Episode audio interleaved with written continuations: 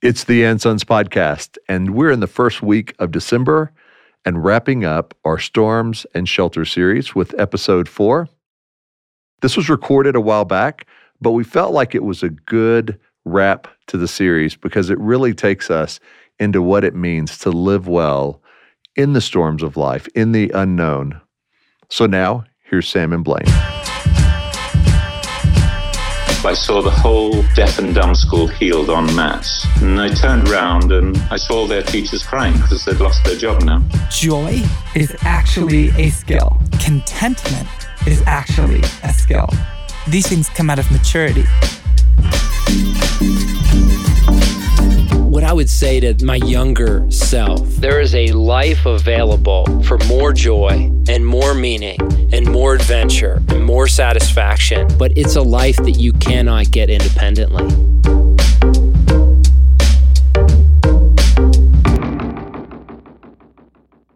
It's been a while since we've opened with a musical riff. What do you got today, Blaine?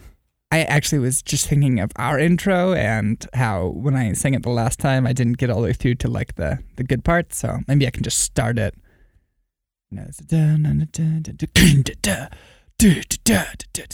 That's what it sounds like.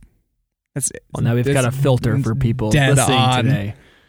That'll weed out the people that aren't super interested. I like to think they're already weeded out. So if you're a listener, you're in. Good for you.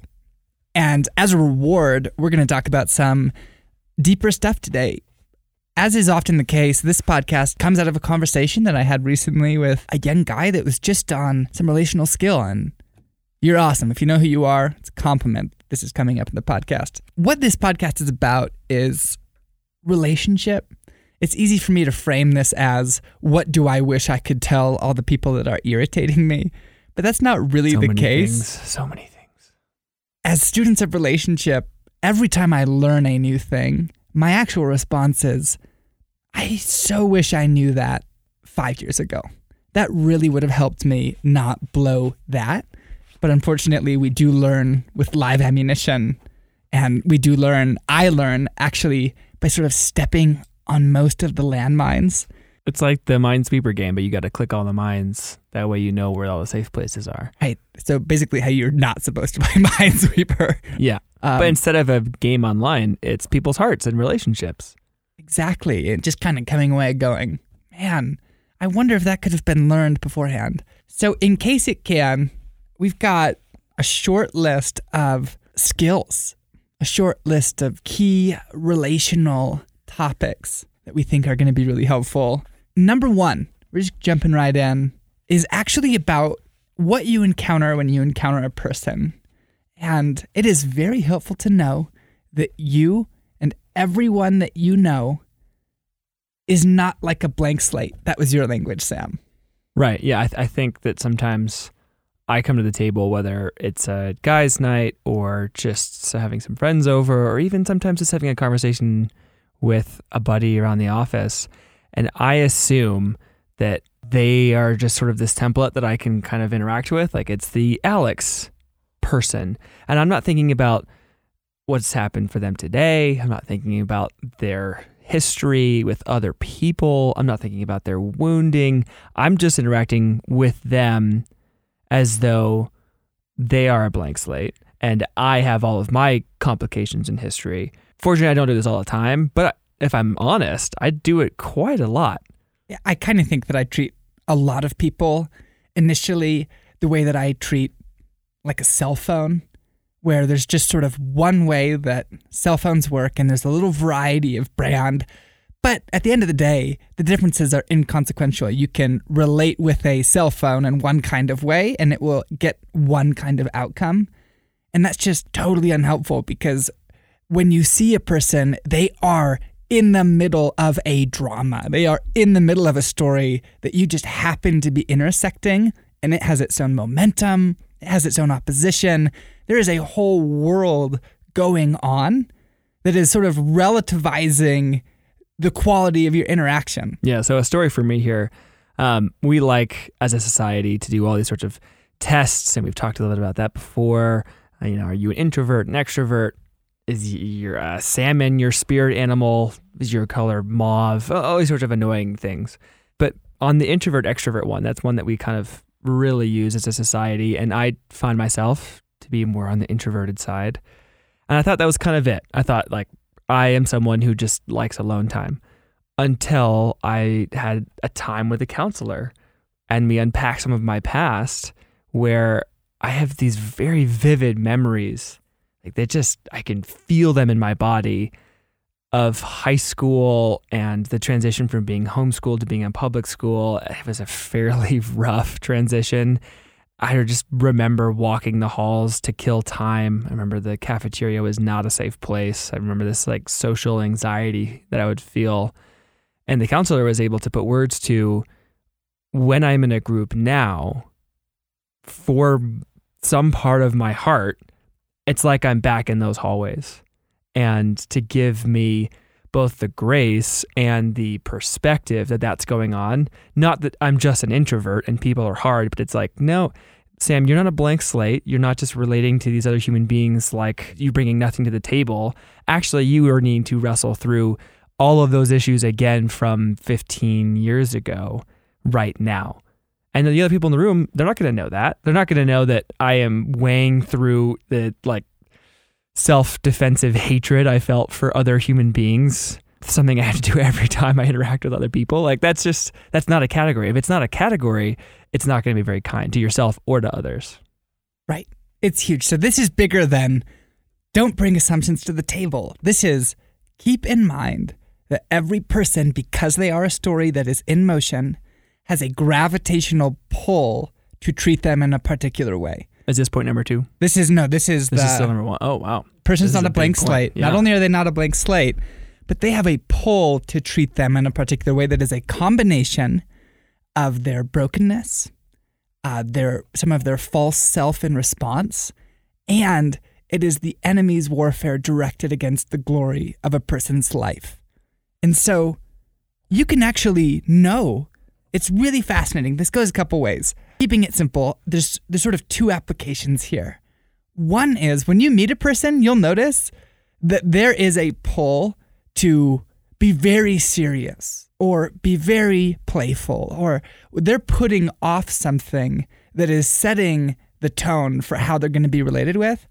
And you can just check in. You have the mind of Christ, you have the Holy Spirit as your guide to go, is this how I'm supposed to treat them? Because very often it can be very helpful not aggressively, but to kindly do almost anything else. It is. It's super helpful to do a, a pause in this moment because really is distinct per person if you become aware of it. Like if you wait and go, what am I pulled to respond to this person? What am I? What am I feeling like I'm I'm supposed to do? And if you don't think about it, you'll just kind of operate. And if you do think about it, you'll actually get some really fascinating data. And do, do you remember during the filming of Killing Lions? where we were riding bikes in the desert and it was this high pressure. There was a guy on the trip, and we encountered his warfare, the warfare set against him, super palpably. Do you remember this? Right, and it was a it was a pull to basically be angry with this person and to react to them as they were sort of goofing off a, with hostility, which isn't our normal reaction to human beings. Oh, it was like very violent language was coming out of our mouths in jest, but also not. And we found ourselves being like, whoa, this is enough off of our normal baseline that I think we're onto something here and we're we're bumping up against the enemy's narrative of their life, which was really interesting data. there are people in your world that you wouldn't think twice about asking them for a favor. Hey, on your way home, would you be able to swing by the store and grab this for me? And sort of go, maybe that's because you have an established relationship, but we can also identify why are there people where you feel like it's okay to ask them for things? Why are there people that you would never do that? And allow this data to inform how you end up treating a person on purpose. Right. But so once you have this data point, I think then comes this shift of how are you going to respond? Because I can think of people who I always overlook, like always. There, there can be three people in the room, and for some reason, two of us will end up talking and ignoring this third person. And when I'm aware of it, I go, oh, this is like the warfare set against you. This is your wounding. This is like the way you expect to be related to. And so you're kind of, you're living in it, this person. And when I'm aware of it, I kind of go, oh man, like you need to be seen, you need to be called out. And then how do you respond once you have this data? Yeah, huge. As we were talking, what we came to was this vital skill of asking God how he wants you to treat the person. Because, listen, you have a good heart. And actually, that good heart can get you into trouble once you have this skill and go, there's a gravitational pull around a person to treat them a particular way. It's very often directed against their calling. And they'll have this this pattern of the person who is meant to be a leader will be experienced as hostile and have this repeated pattern of people dismissing, antagonizing to sort of aggravating. And you can see that. And the temptation can be, oh, I simply, I just won't do that. You know, there's a, a woman, and I see that for her, it's just betrayal, betrayal, betrayal. I'm just going to hang in there and go, hang on, stop right there. Because it's easy to shift into the posture of, let me, let me be the one to intervene and go, of course you can partner intervention. But the one who is going to intervene and rescue a person is Jesus, guys. The person who has stepped in, fulfilled the opposite thing, been incredibly kind to the person who is mistreated, been incredibly fatherly to the person who is isolated. That person exists already and is Jesus rescuing a person. So asking, what should I do? It's not enough just to do the opposite. It's not enough just to listen to the person that gets dismissed. Yeah, it's so good because you don't know where they are in their story of how aware they are of their own wounding, their own trauma, and how much they've processed and walked through it. And so, if they've only been, let's say, overlooked or abandoned, and you decide that since you've picked up on it, you are going to hang in there, you may actually find that they cling to you desperately and that they're not turning to Jesus and they're not getting what they need. And you intervening and trying to save them does more damage than good because you are not the Almighty and they are not looking to Him anymore. There have been some friendships way back in college for me where that was this very hypothetical, which is actually not a hypothetical uh, situation unfolded. And I felt like I should stay in. And there were some people who counseled me, like, no, you need to walk away and you are going to wound them in the same way they've been wounded. And yet, that actually provides more of an opportunity for this person to seek healing. All you're doing is enabling in this case. Huge. Ask God because he is rescuing the person. Ask him what what you should do in relationship with the person. Okay, we're going to move on to another one because this podcast uh, threatens to drag because we have a lot of thoughts here. The next one is something that's tossed around the Ransomed Heart world.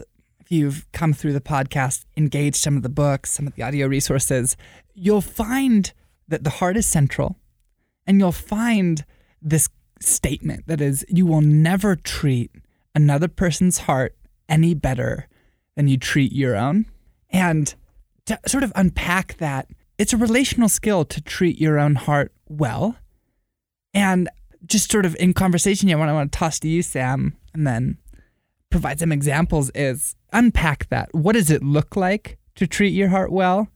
And then what's it, what's it mean that you're going to treat people the way you treat your own? Yeah, Blaine, I think we're even making some assumptions there that there's probably some people that don't know the way they treat their own heart it's typically the closest people that will treat the same way that we treat ourselves.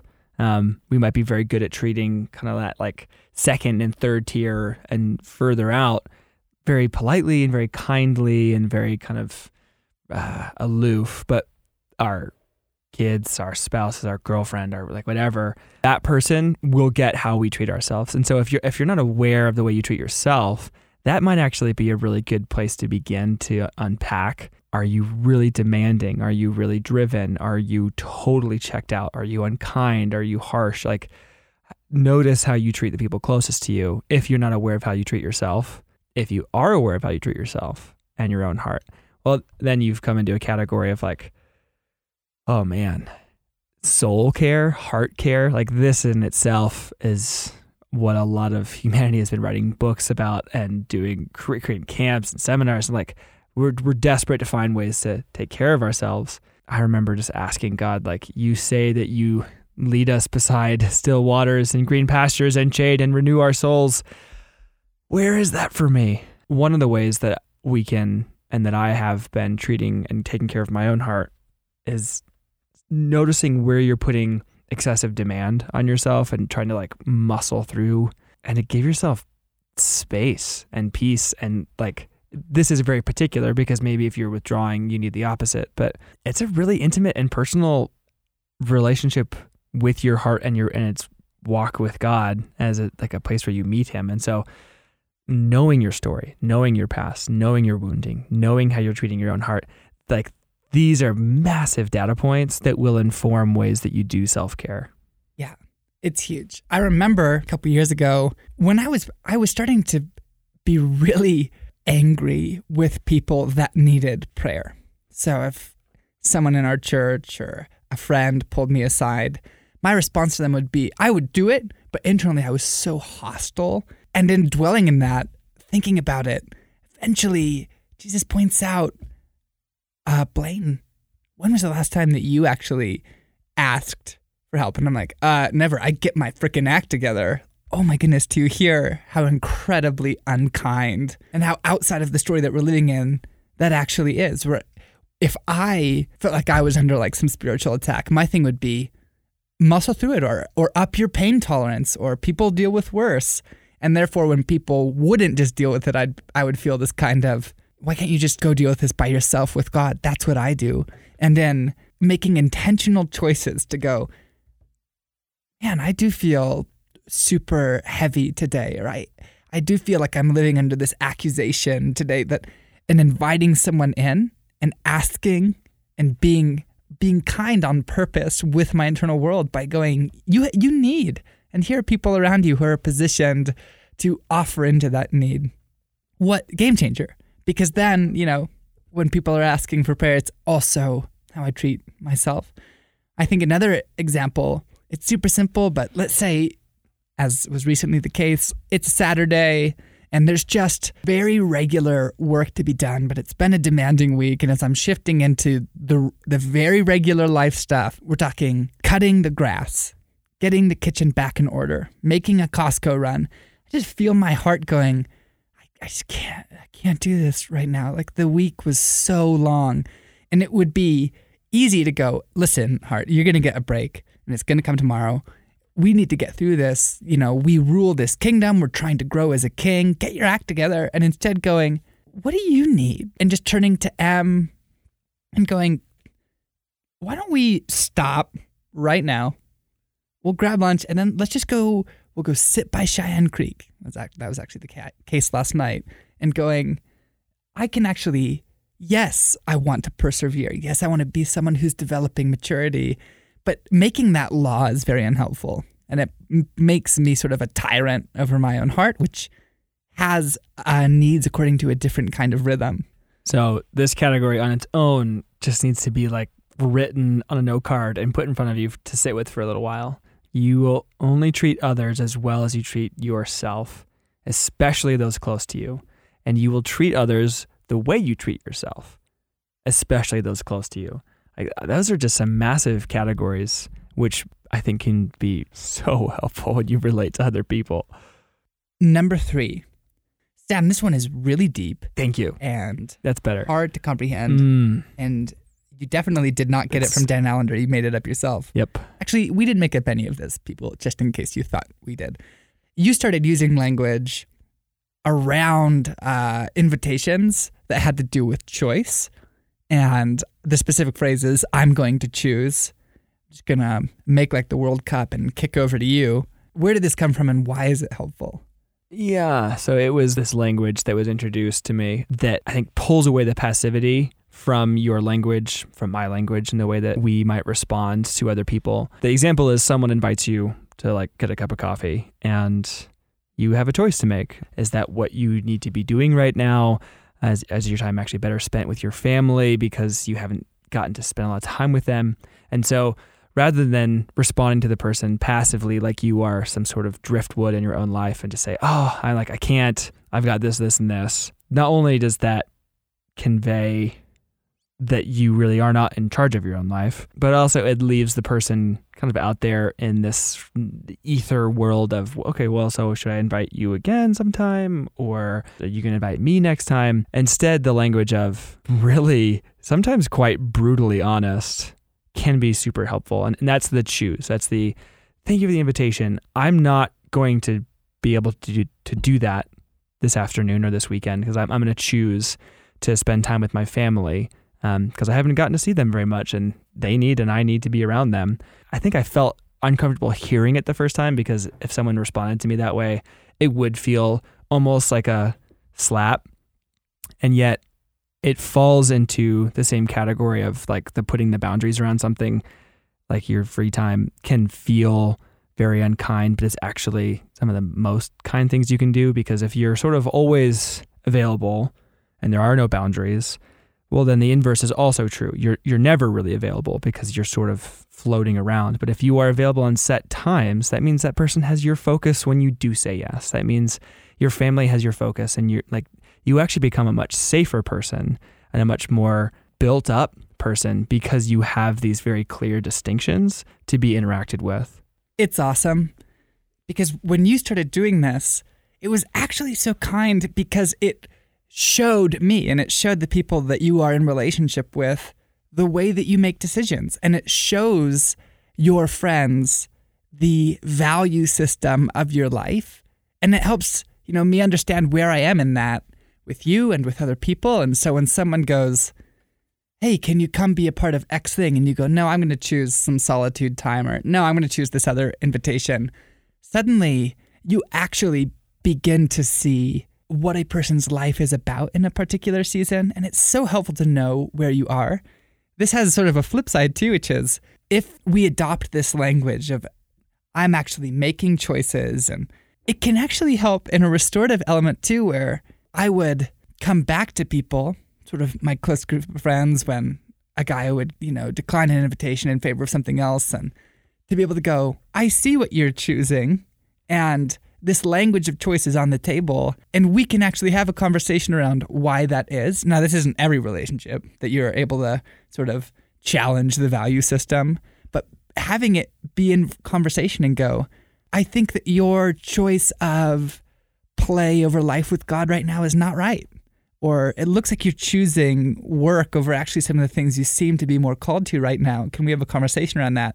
It swings both ways. In the positive sense, it just helps me as a person in relationship with you, Sam, in this example, go, oh, that's where Sam is moving right now, like towards his family or towards his writing or towards his life with God and biking. Like, I totally see that. It's always noble things like that. It's, so incredible. It's never the flip side. Sit on the couch and stare at the wall. It also applies to relationships, right? Like, I think I've seen in some friendships the lack of clarity, uh, sitting there in limbo, damage as, as both parties are maybe wanting something more, or if it's just one party wanting something more, imprecise language can be super damaging. And so if it is like harkening back to the podcast we did with Morgan and Alex, like what are good friendships like and how do you cultivate them? Morgan's challenge of like choose a few and you make their wars your wars. When they go to battle, you go to battle. And that takes precise language. That takes like a type of covenant where you're like, hey, I am committed to you in this season. Like I'm committed to this friendship and it falls here, you know, it falls below family and and my soul and my walk with God, but that you're next, babe. Babe, baby, baby. I, I didn't like where that was going, but you're next. And that level of clarity and intentionality is also super helpful.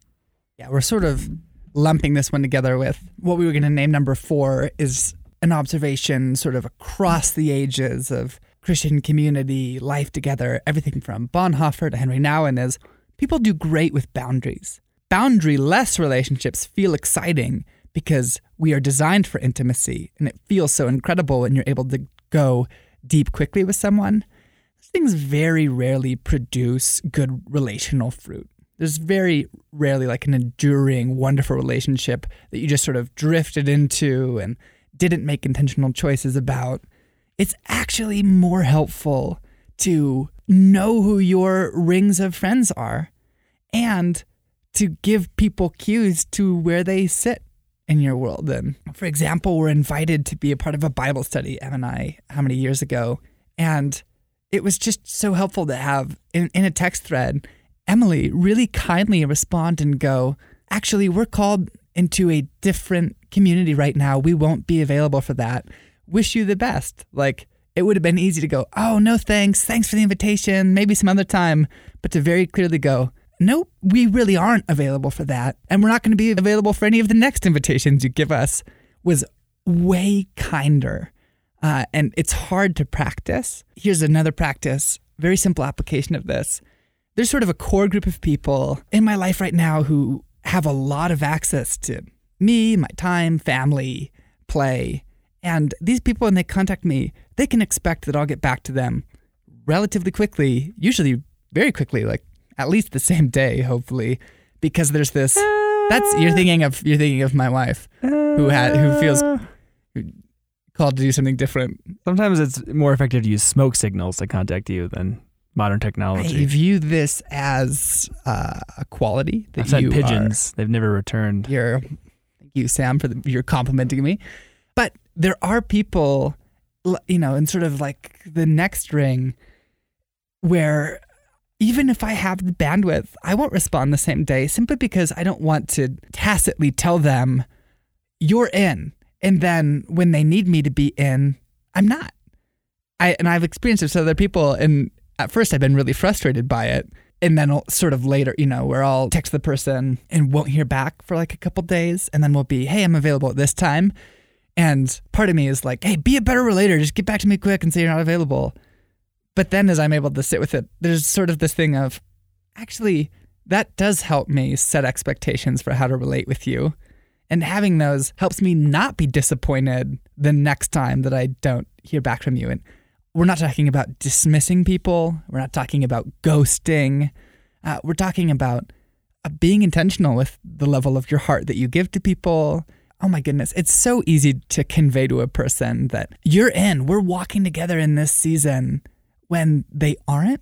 And in the long term, that's not going to be helpful. There are some of you who, who the opposite also needs to be true. Often we, we tend to feel like we're available all the time, but then in moments of crisis, we shy away because we don't know what to do. And if that's the case, go listen to the uh, Responding to Trauma podcast. There are some people, and our and Susie in my life particularly, that are very good at setting the boundaries of I'm protecting my family, and I am just not. I'm not available most of the time. I'm available sometimes, but mostly I'm not available. And I think I, I if that's the choice, I would say to those people, honor that and honor it the whole way because there's a couple I can think of who they're they're just not available and that's fine.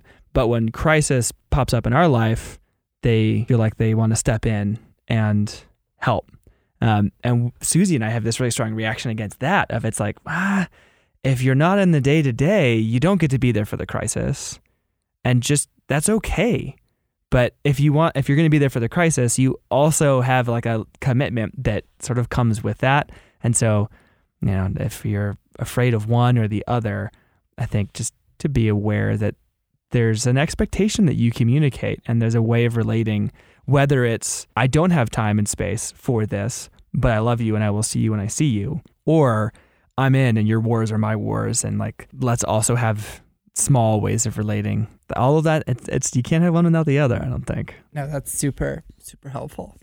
Last one to keep this, you know, hopefully under the 40 minute mark today. This is put as an order. You want to grow in relationship, relate unto transformation, want to be transformed. And this is what I mean. Relationships you may or may not know uh, sort of hit rough patches and relationships, because you have contrasting personalities, are wonderful opportunities for conflict. Relationship introduces conflict.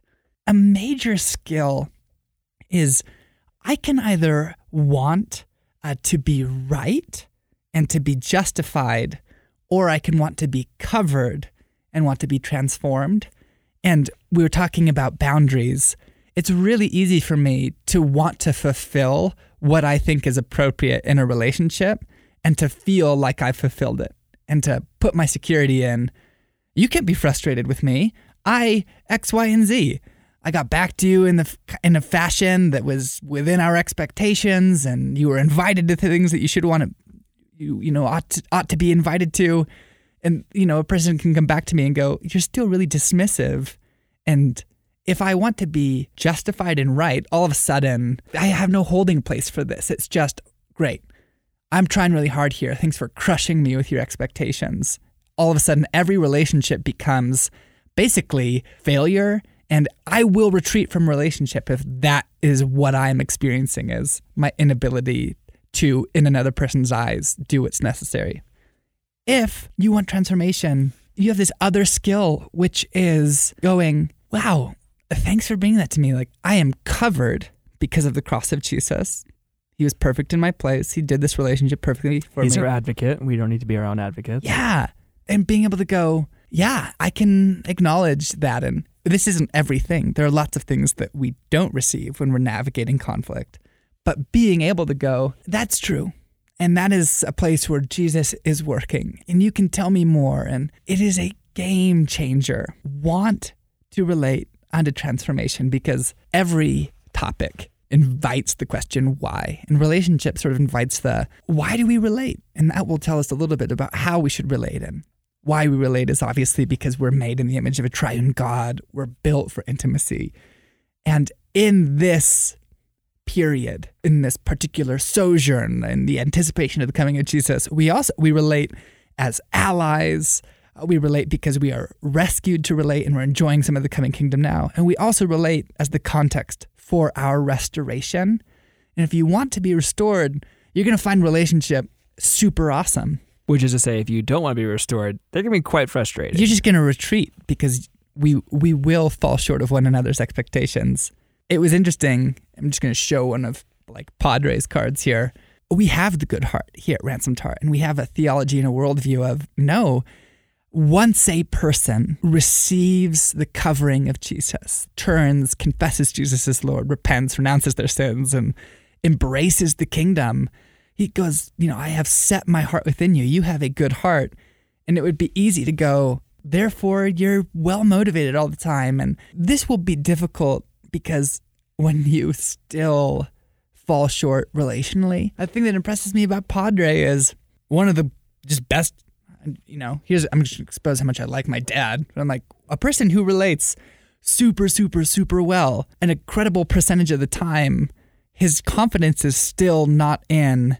No, I relate well all the time. And watching him here at Ransomed Heart, if someone feels like they were dismissed in the decision making process, or if someone, you know, feels like something happened, how willing he is to receive like repentance as his way through and go, oh, you're right. Yep, I, I hear that. I'm like, I'm sorry, that is not what I want to do, but I can acknowledge that that happened. And I want that place in my heart to be whole and well. And it just is like mind blowing to go, wow, you are really capable in relationship because your confidence is not in getting it right all the time. Your confidence is in being covered and being restored. Yeah, I think today's list of things for relationships is in a helpful order of things that are relatively easy to begin thinking about and then things that come with maturity. And obviously, we don't enter into every relationship like some sort of mini counseling of, I think you're really going to just work the soil and create holiness. But it's part of it. And as you become more aware of your own heart, as you become more aware of your story and other stories around you, you do move towards this this final point of today's podcast that is like you can either swim with the current that Jesus is up to of your own and the other person's move towards redemption and mm, all of the soul work that happens therein, or you can fight that. And how has that been working?